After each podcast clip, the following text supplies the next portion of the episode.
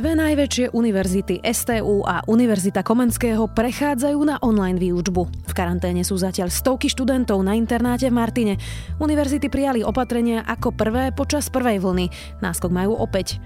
Je útorok, 29. septembra. Meniny má Michal a Michaela a bude dnes oblačno a zamračené. Najvyššia denná teplota od 14 do 19 stupňov. Vítajte pri Dobrom ráne. V dennom podcaste denníka Sme. Moje meno je Zuzana Kovačič-Hanzelová. Radostné dobré ráno. Zahod starosti, vyžen z tela pocit nevyspatosti a pozri, aký je krásny deň. Veď so Simkou radosti získaš nekonečno dát, volaní a správ len za 20. A navyše, prvý týždeň máš bez obmedzení zadarmo. Tento podcast a celého operátora v apke ti prináša radosť.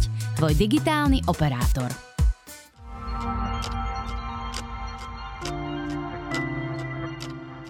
Poďme na krátky prehľad správ. Začína sa výberové konanie na policajného prezidenta. Políciu dočasne vedie Peter Kovařík. Uchádzači sa môžu hlásiť do 30. novembra. Kandidáti musia mať najmenej 10 rokov praxe, 5 z nich v riadiacej funkcii. Podmienkou je aj vysokoškolské vzdelanie. Podpredseda parlamentu Juraj Šeliga podáva na opozičného poslanca Mariana Kotlebu trestné oznámenie pre šírenie dezinformácií. Podal podnet aj na Úrad verejného zdravotníctva a okresný úrad za to, že predseda SNS porušuje pravidlá a nenosí rúško.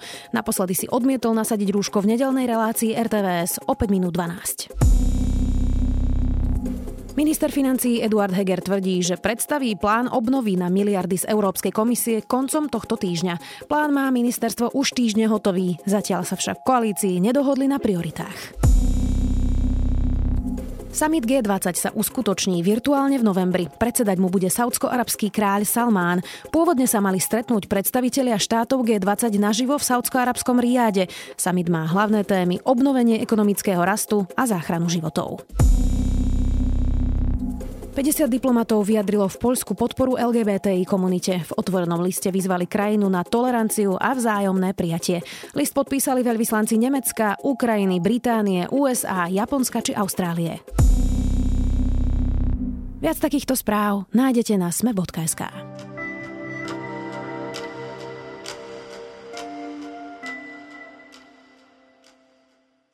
Univerzity boli úplne prvé pri prvej vlne. Zatvorili internáty a vyslúžili si tak opakované uznanie od epidemiológov, že pomohli zastaviť nárast nakazených COVID-19.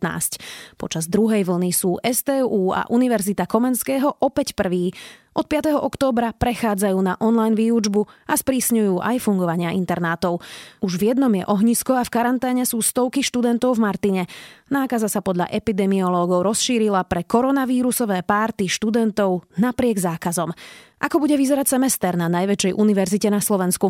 Odpovieme s Marekom Števčekom, rektorom Univerzity Komenského. Takéto predlženie prázdninci martinskí medici určite nepredstavovali. Lekárska fakulta potvrdila 9 infikovaných študentov a regionálny hygienik prikázal internáty zavrieť. Pre infikovaných medikov vytvorili izolačné miestnosti priamo vo vysokoškolských internátoch. Ak by sa Pán Števček, aká je tá aktuálna situácia? Koľko máte pozitívnych študentov, vyučujúcich? Sú to alarmujúce čísla? Závisí samozrejme od kontextu. Podľa nás sú to alarmujúce čísla. Tie najaktuálnejšie z rána sú, že máme dokopy 90 pozitívne testovaných, ale v tom je samozrejme aj študenti, aj učitelia. Väčšina z nich sú študenti nejakých možno 70% z tých 90 sú študenti. Našťastie väčšinou sú to študenti, ktorí nebývajú na internáte. Na mlynoch máme pozitívnych momentálne šiestich študentov a na družbe dvoch. Tých musíme samozrejme karanténizovať, to znamená vytvoriť osobitné izolačné miestnosti, čo je pomerne náročné, pretože viete, tam je tzv. ten bunkový systém, to znamená, je to pomerne náročné. Hej? A sme už tak relatívne blížiaci sa k hrane toho, čo dokážeme zvládnuť v prípade množenia sa tých incidentov, pozitívnych prípadov. No a samozrejme o situácii v Martine ste rovnako in, informovaní. Našťastie, tam je v karanténe vlastne celý internát? Tam je v karanténe celý internát, ktorý našťastie patrí k tým menším Na Univerzite Komenského určite. Čiže tam sa to ešte relatívne dobre zvláda, vedenie fakulty rovnako zafungovalo vynikajúco. Čiže oveľa väčší problém by bol, keby sa to stalo na mlynoch. Zastame sa pri tom, Martine. E, epidemiológovia hovorili, že to bolo pre žúry študentov, že teda nedodržiavali tie pravidlá a mali tam párty. Preto je teraz koľko? Stovky ľudí sú tam zatvorených do 5. oktobra? Áno, je to rádovo v stovkách, neviem úplne presne to číslo, e, aké je aktuálne na tom internáte. Musím potvrdiť, ale nerád by som paušalizoval, ale množia, a teda množili sa nám aj v minulých dňoch skutočne tie študentské korona party, to nazveme, čo považujem za maximálne nezodpovedné. Ale nerád by som skutočne hádzal všetkých študentov do jedného vreca. Je to výrazne menšia časť, ktorá nerešpektuje tie pravidlá a práve preto sme už minulý štvrtok zareagovali tak, že sme sprísnili pravidla na internátoch. Zakázali sme napríklad na mlynoch návštevy medzi blokmi, striktnejšie kontrolujeme dodržiavanie nočného kľudu a tak ďalej. Ale skutočne, a ja som videl tie fotografie, ktoré sa ku mne dostali a považujem to za krajine nezodpovedné, ak je to ešte z neznalosti, ale viete, kto dnes sa môže považovať za neznalého tých pravidel. Čiže to je naozaj jeden z mnohých faktorov, ktorý robí internáty mimoriadne rizikovým centrom nákazy. Od 5. oktobra chcete prejsť na online výučbu. Čo to presne pre vás znamená? Máme skúsenosti z minulého semestra. To znamená, tam to bolo o niečo iné v tom, že sme mali rádovo menej informácií, ako máme teraz o tom, ako sa správať a plus veľmi dôkladne sme využili leto na to, aby sme sa pripravovali. Čiže túto situáciu... Technologicky? Dnes, aj. Ako povedal pán rektor Fikar na tej tlačovke, že my sme e, dúfali v najlepšie a pripravovali sme sa na to najhoršie, čo sa nám teraz e, relatívne vyplatilo. Čo to znamená pre Univerzitu Komenského? že teda tento týždeň, tohto pondelka do budúceho pondelka, toho 5. oktobra, máme na to, aby sme zrealizovali sériu opatrení, ako prejsť e, na kvalitnejšie dištančné vzdelávanie, než tomu bolo ešte ten minulý semester. Konkrétne to znamená, že tá, ako hovoríme my, granularita tých opatrení, teda to sito, je nastavená až na úroveň katedier alebo ústavov na jednotlivých fakultách. Každá katedra si určí jedného zodpovedného zástupcu, ktorý bude komunikovať s informatikmi. Keby bol akýkoľvek problém s softverovými nástrojmi, ktoré, ktoré používame na dištančné, dištančné vzdelávanie, a Centrum informačných technológií v priebehu tohto jedného týždňa stihne zaškoliť, ako sa teda správať v tej či onej situácii aby teda nie každý učiteľ kontaktoval informatika na univerzite, ale aby najskôr išiel za tým svojim technologickým koordinátorom a ten potom v prípade potreby bude kontaktovať CIT.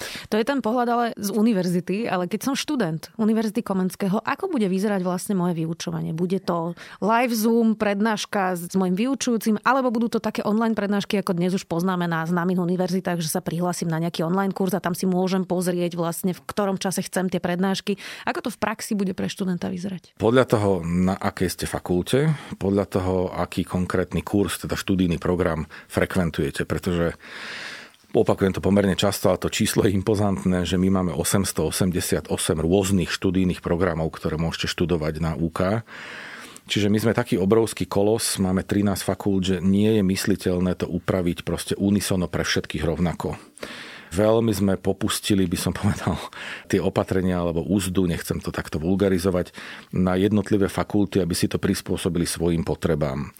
Ale áno, v praxi to bude tak, e, aspoň väčšinovo predpokladám, že defaultne je to nastavené tak, že prednášky sú nahrané. Kedykoľvek si ich budete môcť pozrieť. Napríklad na právnickej fakulte, odkiaľ som ja, tak aj v rozvrhu sú síce vyhradené okienka pre konkrétne prednášky, ale oni sú nahrané v tom virtuálnom priestore, to znamená, môžete sa k ním kedykoľvek vrátiť. Semináre väčšinou prebiehajú online a live, to znamená, že na konkrétnu hodinu v seminárnej skupine, ktorú ste prihlásená, sa pripojíte cez konkrétny nástroj, nechcem robiť reklamu, ale najčastejšie je to MS Teams, alebo cez Zoom, alebo cez rôzne iné nástroje. A vyučujúci vedie v podstate normálny, štandardný kontaktný seminár, akurát bezkontaktne. To znamená, že ja už som mal tiež minulý týždeň prvý seminár so, so svojimi e, prvákmi. Je to čudné? Je to čudné troška, áno, e, pretože ten počítač by možno neutiahol, keby si všetci naraz povedzme zapli kamery aj zvuk.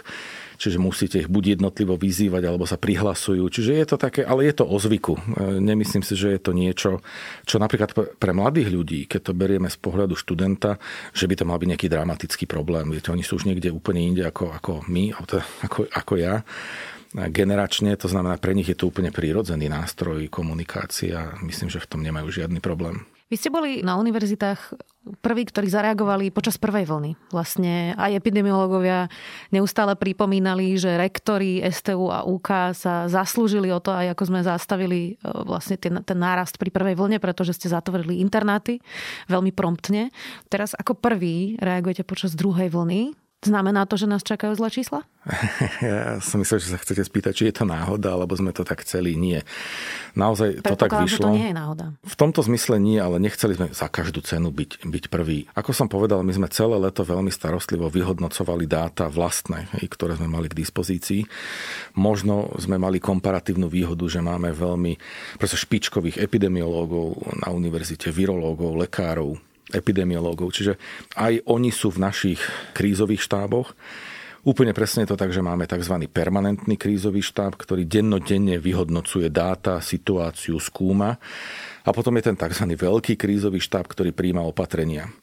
My keď sme koncom minulého týždňa zaznamenali ten prudký rast tej incidencie, ako hovoria epidemiológovia, tak sme začali šípiť, že je asi zle a napríklad profesorka Hudečková, hlavná odborníčka na epidemiológiu pri ministerstve zdravotníctva, tak tá má veľmi, by som povedal, také racionálne, ale čierne scenáre toho, čo, čo nás čaká. Čiže sme si s pánom rektorom Fikarom povedali, že naozaj nie je na čo čakať. Našou prvoradou úlohou je zabezpečiť bezpečnosť ľudí, ktorí u nás učia a ľudí, ktorých u nás učíme. Ale samozrejme tým, že dokopy máme 30 tisíc študentov, tak v podstate je to naozaj aj veľká miera zodpovednosti k ostatnému Slovensku, pretože tí študenti samozrejme migrujú, vracajú sa domov. Niektorí, ako sme spomínali, sa správajú pomerne nezodpovedne. Pevne viem, že je to veľmi prudká menšina, ale napriek tomu. To znamená, cez víkend sme, sme zvolali také pracovné stretnutie, pripravili sme si všetko na dnes a krízový štáb, treba povedať, že jednomyselne na obidvoch univerzitách schválil tieto opatrenia. Aký je ten pomer toho, že ľudia začali sa viac obracať k vedcom a začali im dôverovať a pozerať sa na ich dáta versus takých tých úplných popieračov, ktorí ešte šíria hoaxy? Neviem, aký je pomer úplne presne, ale Viete, hlas vedcov je stále považovaný za taký suchý a nezáživný a možno preháňajú a určite konšpirujú. Neviem, z akého dôvodu si to mnoho ľudí myslí, že prečo tí naši vedci nechcú im len to najlepšie. Hej, veď oni skúmajú celý život nejaký jav a popravde to je skôr otázka pre psychológa, že prečo niekto je náchylný skôr veriť tomu, čo si prečíta v kúpeľni alebo v autobuse, proste na nejakej internetovej stránke od človeka, o ktorom v živote nikdy nikto nepočul a je ochotný tomu veriť viac ako napríklad profesorke epidemiológie.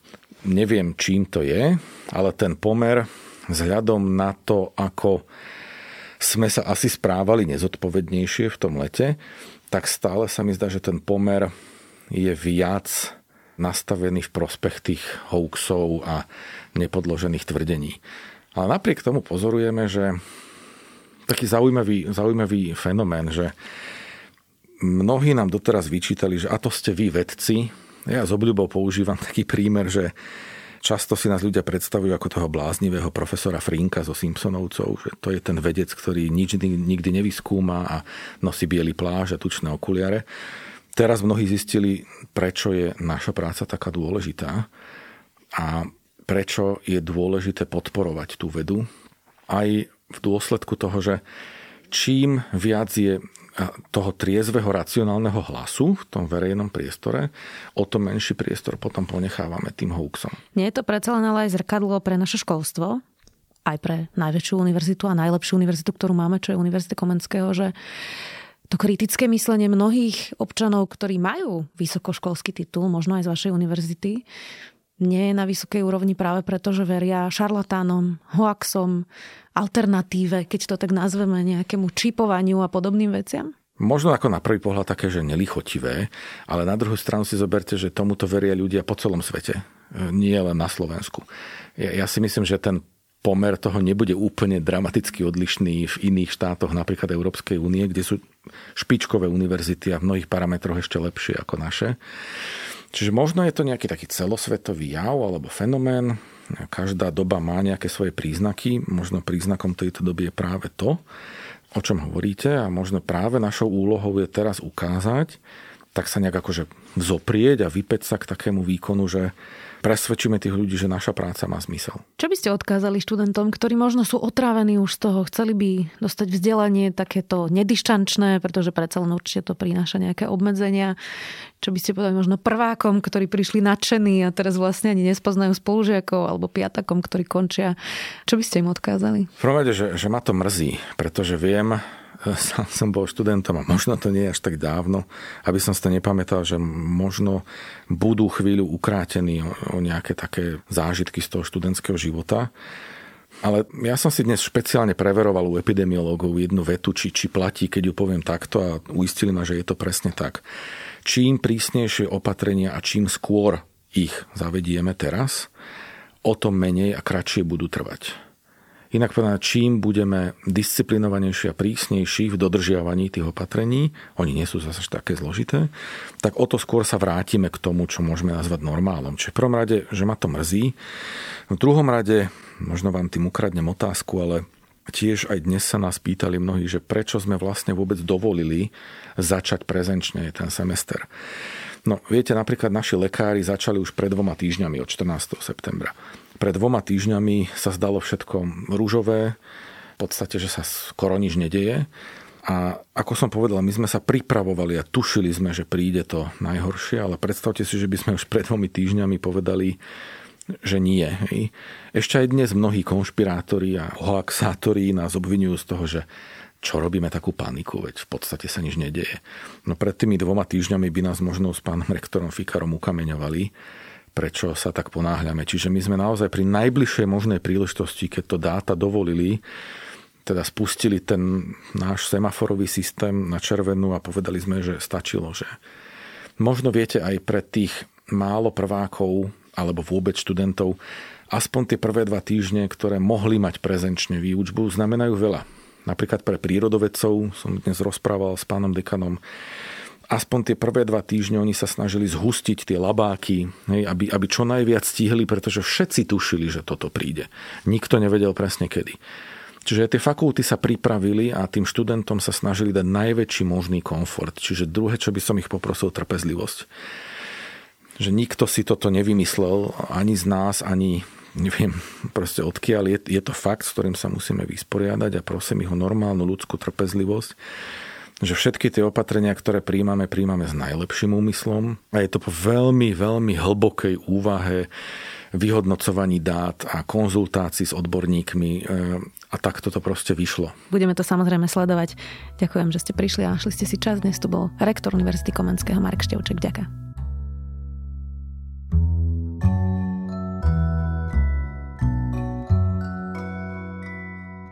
Slovensku má každý piaty človek vážny problém so závislosťou od alkoholu. Mnohí nerozumejú vážnosti tejto diagnózy a pomoc by im mohla brutálne úprimná spovať známeho hollywoodského herca Dexa Sheparda, ktorý po 16 rokoch abstinencie spadol opäť do závislosti, tentokrát na liekoch.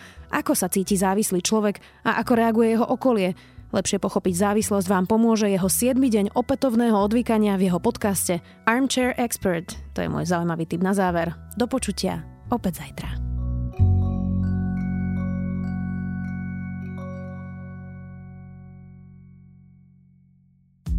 Dobré ráno sa skončilo, ale dôvodov na radosť máš stále dosť. Zahod starosti, aktivuj símku radosti a pozri, aký je krásny deň. Nemusíš chodiť na žiadne pobočky, všetko vybavíš v apke a navyše môžeš dátovať, volať aj písať bez obmedzení prvý týždeň zadarmo. Tento podcast ti prináša radosť, tvoj digitálny operátor.